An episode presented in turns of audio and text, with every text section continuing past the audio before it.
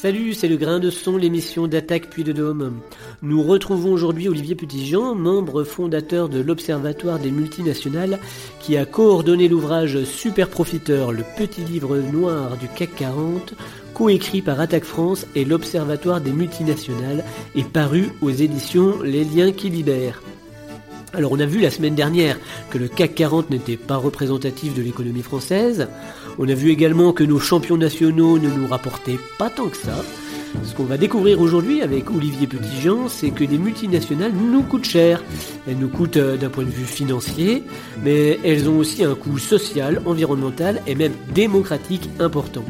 Évasion fiscale, mainmise sur les grands médias, lobbying agressif, compression de personnel, stagnation des salaires, pollution à tous les étages.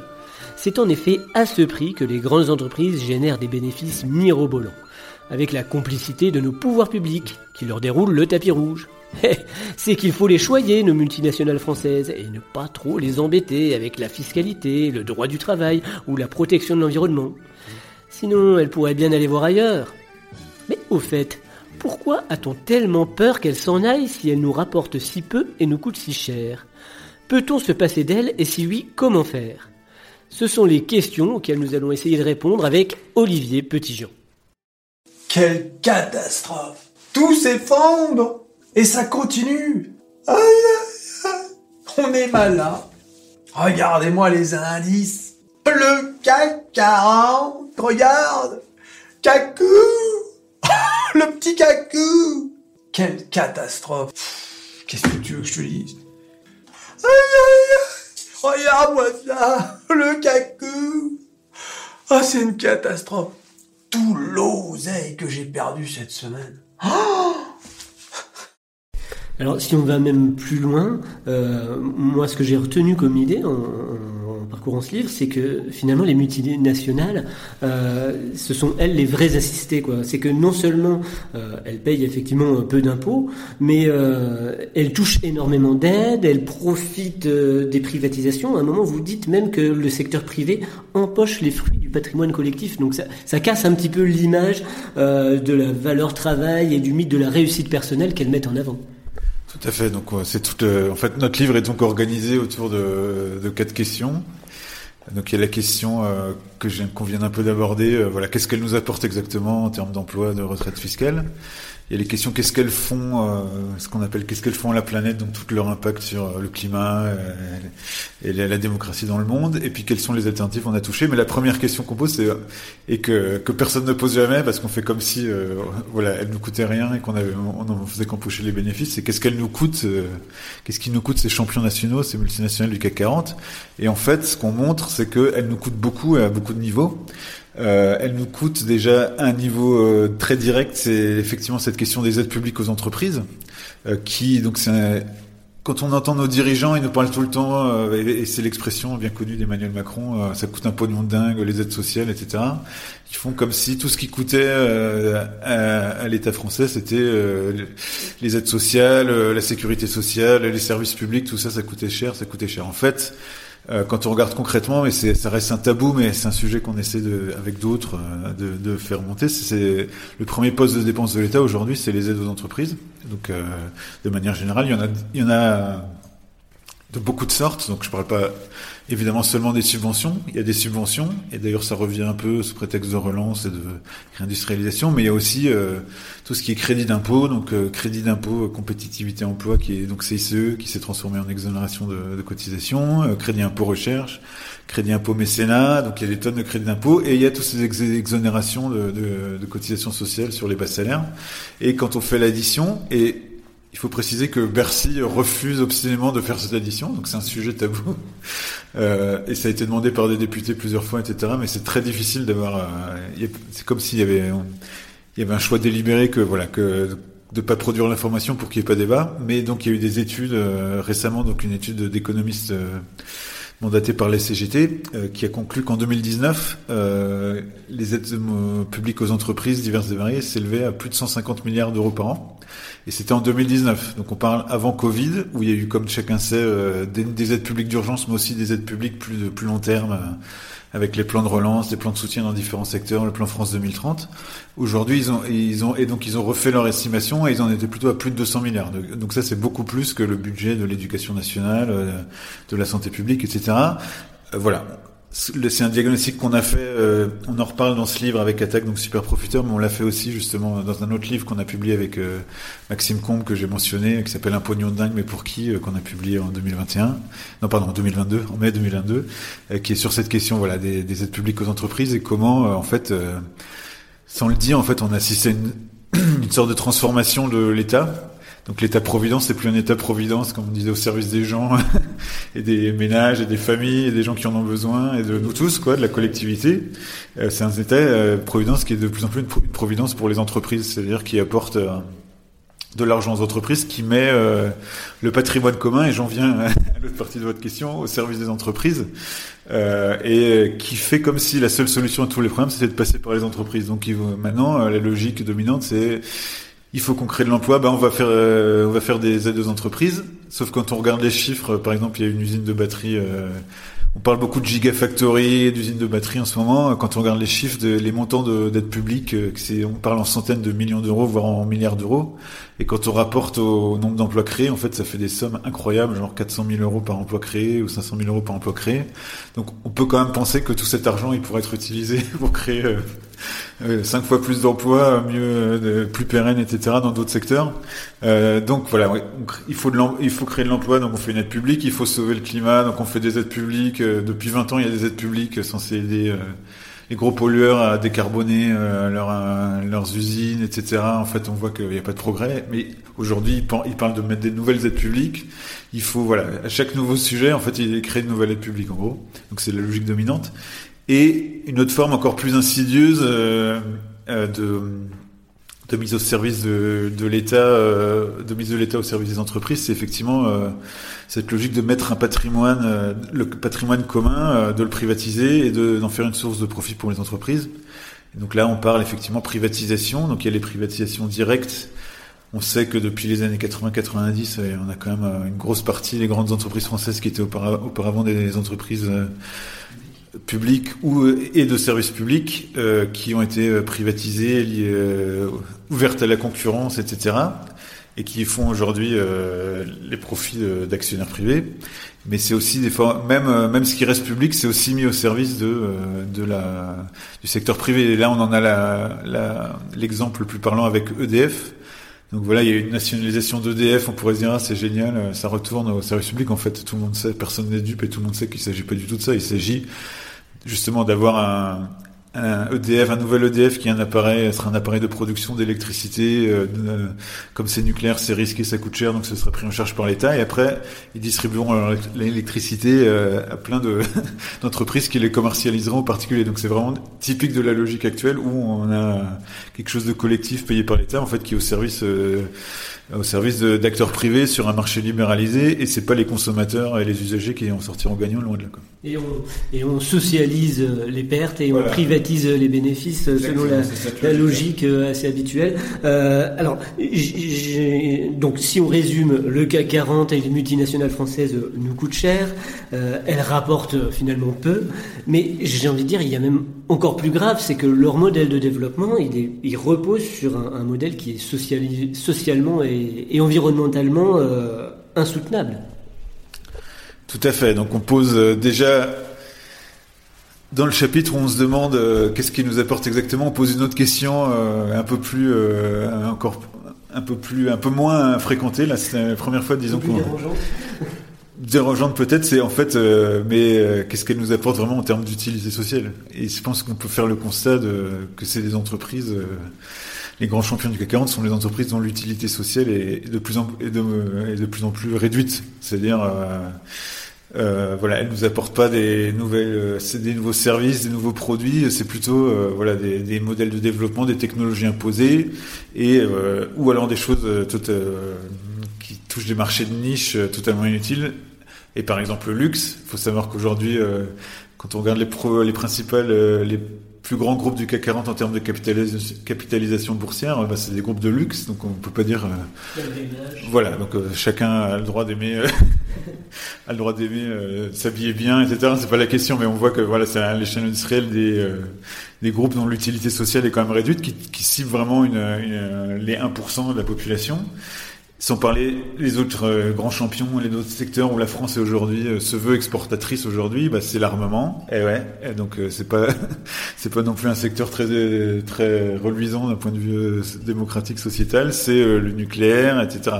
C'est les grands projets inutiles, donc Vinci, Bouygues. Donc on est quand même sur des secteurs, voilà, dont en plus de tous les problèmes qu'on dit, ils ont aussi des conséquences sur notre quotidien. On le voit, dans y compris en France, on le voit dans dans les territoires français ou avec les luttes contre les grands projets inutiles. Effectivement, c'est pas un hasard, c'est directement lié. Euh, ces grands projets, ils viennent justement de, ils sont liés à des intérêts euh, directement, indirectement à des, intérêts de ces grandes entreprises.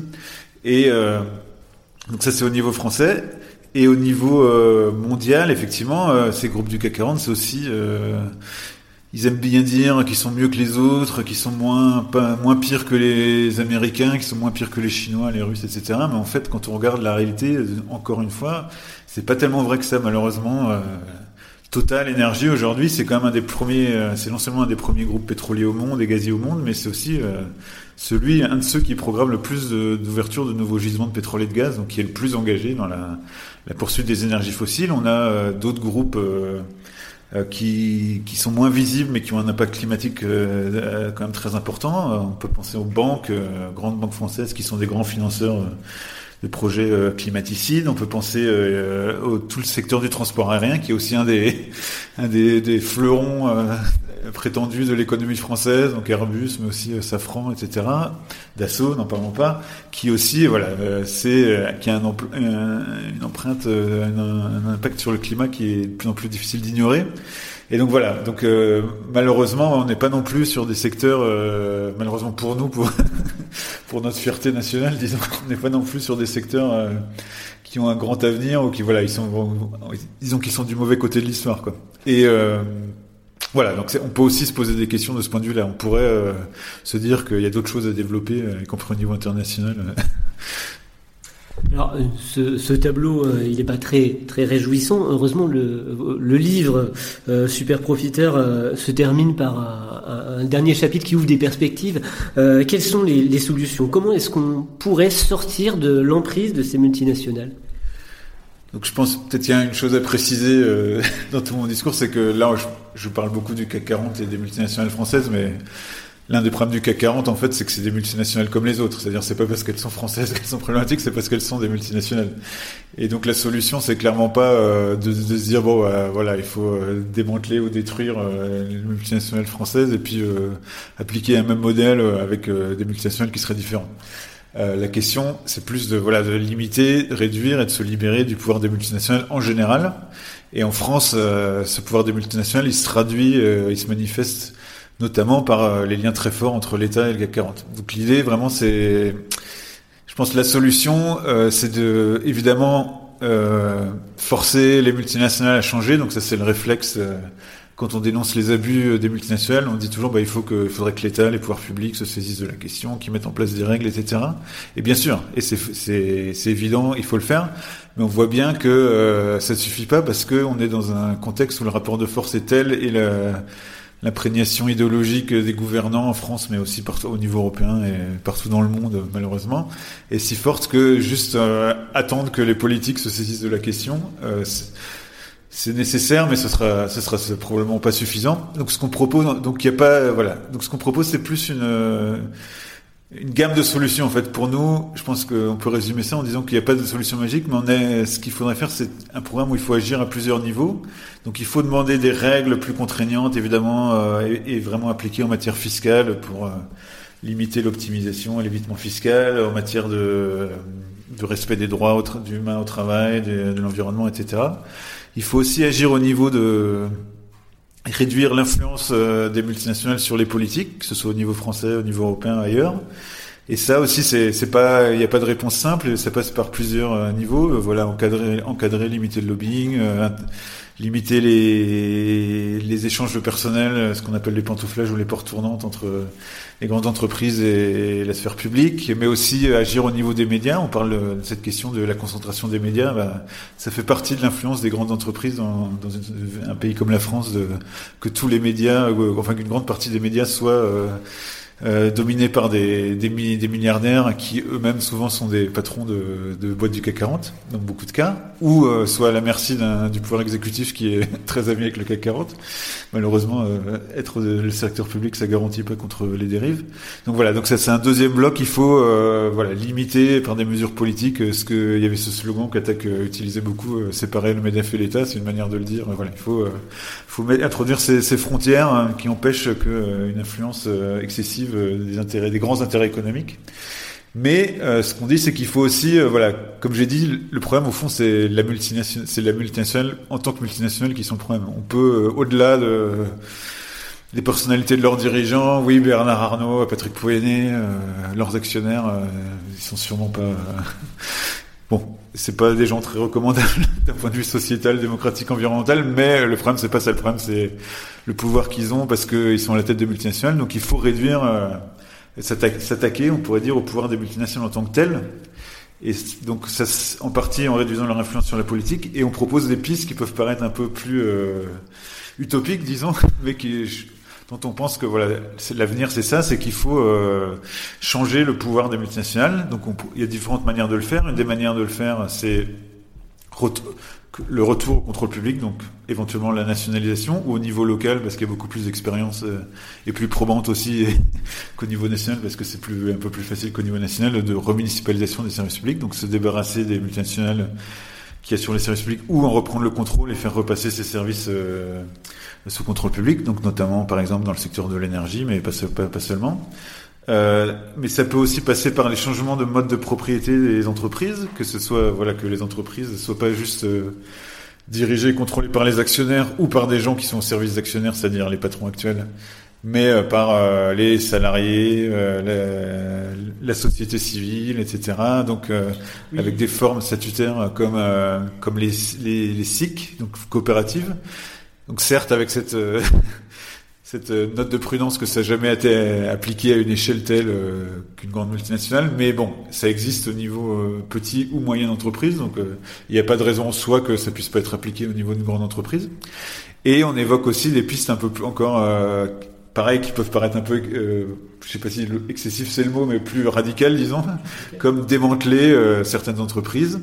Et je pense que c'est aussi une question qui devrait être à l'ordre du jour et qui l'est parce que notamment par, par, rapport au pouvoir des GAFAM aujourd'hui, y compris aux États-Unis même, où il y a toute une tradition d'antitrust, de démantèlement des trusts, etc. Euh, et même au sein de, de, gens proches de Joe Biden, etc., au sein des démocrates, euh, il y a des gens qui disent bah, il faudrait démanteler les GAFAM, démanteler Amazon, notamment Facebook. Et ben, euh, je pense que ça montre que voilà la question. Oui, effectivement, il y a probablement des entreprises qui, qui sont tellement grosses ou trop grosses pour et que voilà qu'il faut les rendre plus petites. Et ça a été et euh, les GAFAM, mais pas seulement à nouveau dans le secteur énergétique, on pourrait se poser la question à propos de Total Energy ou euh, à propos des banques. Et là, on retourne, en fait, on revient sur un, un sujet qui avait été abordé euh, suite à la crise financière de 2008, où il y avait cette question justement de séparer euh, les banques entre banques de détail et banques de commerce. C'est exactement de ça dont il s'agit. Donc, dans certains cas, oui, vraiment, la taille est vraiment un problème. Eh ben, on peut se poser la question du démantèlement. Donc voilà, ça c'est une manière de changer les multinationales de l'intérieur. Et il y a un troisième volet euh, qui est plus, euh, bah, je disais, se libérer des multinationales. Et une manière de se libérer des multinationales, bah, c'est de faire sans elles.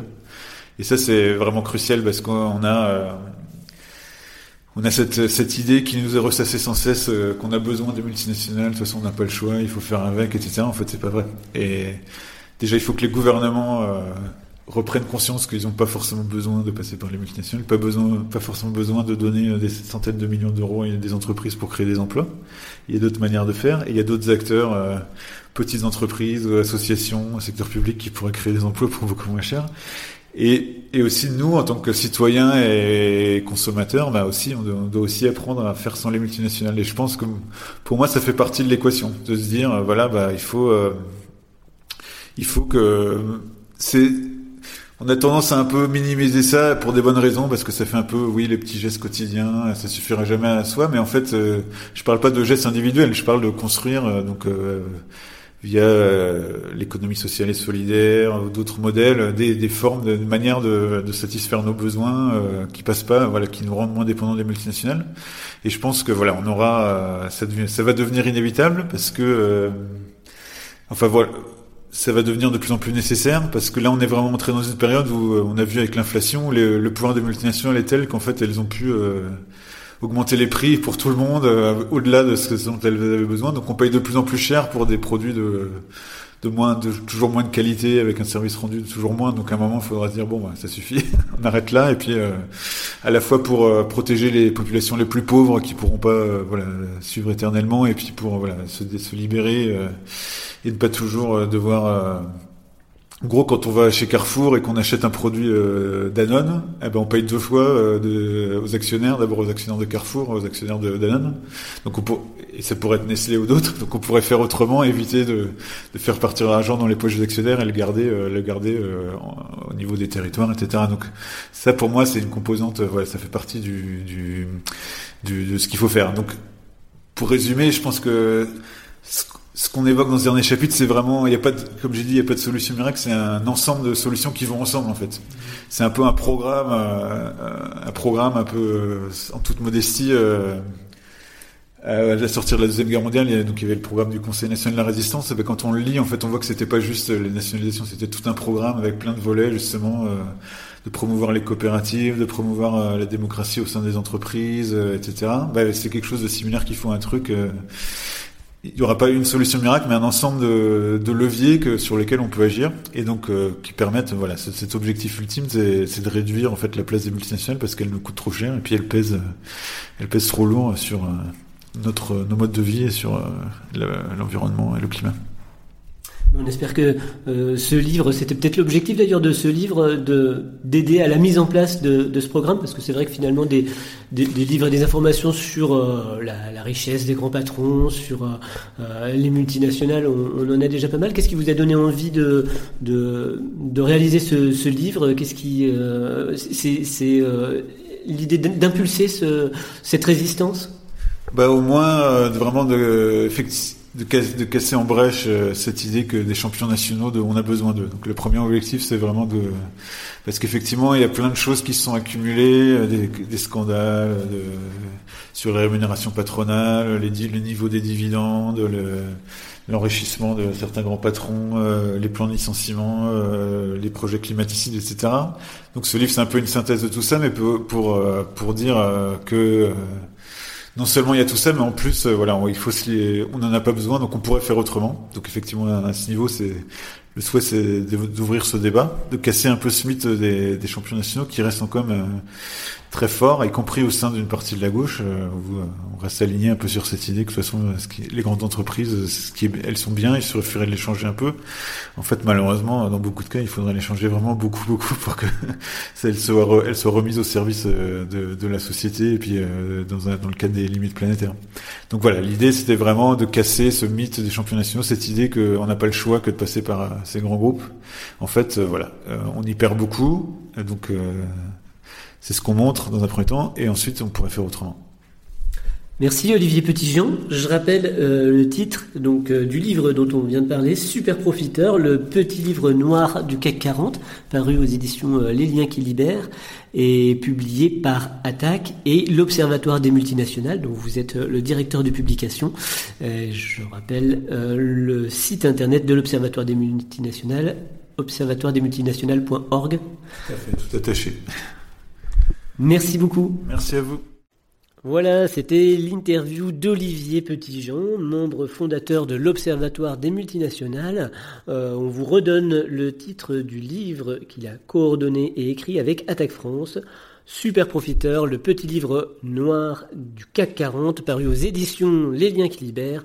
On vous encourage à l'acheter et à le lire. Je n'ai qu'une seule date à vous annoncer pour l'agenda de la semaine.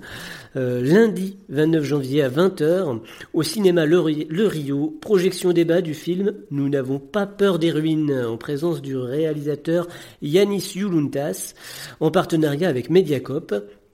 Ce film parle de la résistance d'Exarchia, un quartier anarchiste d'Athènes, dans le contexte de la Grèce soumise euh, à, au surendettement. Le thème de la dette sera d'ailleurs le thème de notre prochaine série d'émissions. Vous pouvez en attendant réécouter euh, cette émission sur le site d'Attaque puis de Dôme, attaque63.site.attaque.org, ainsi que sur la plateforme de podcast militant spectremedia.org. Je vous redonne l'adresse mail à laquelle vous pouvez nous adresser vos messages graindeson@proton.me. Je vous laisse avec cette citation de l'auteur de science-fiction Alain Damasio. Tous les pouvoirs ont intérêt et vocation à nous attrister. Un humain triste se brise plus facilement. La joie, ça fléchit mal. Ça ne se plie guère. La joie, ça n'obéit pas. Alors, puisque nous espérons que nos émissions vous mettent en joie, amis auditrices et auditeurs, nous vous disons à très bientôt.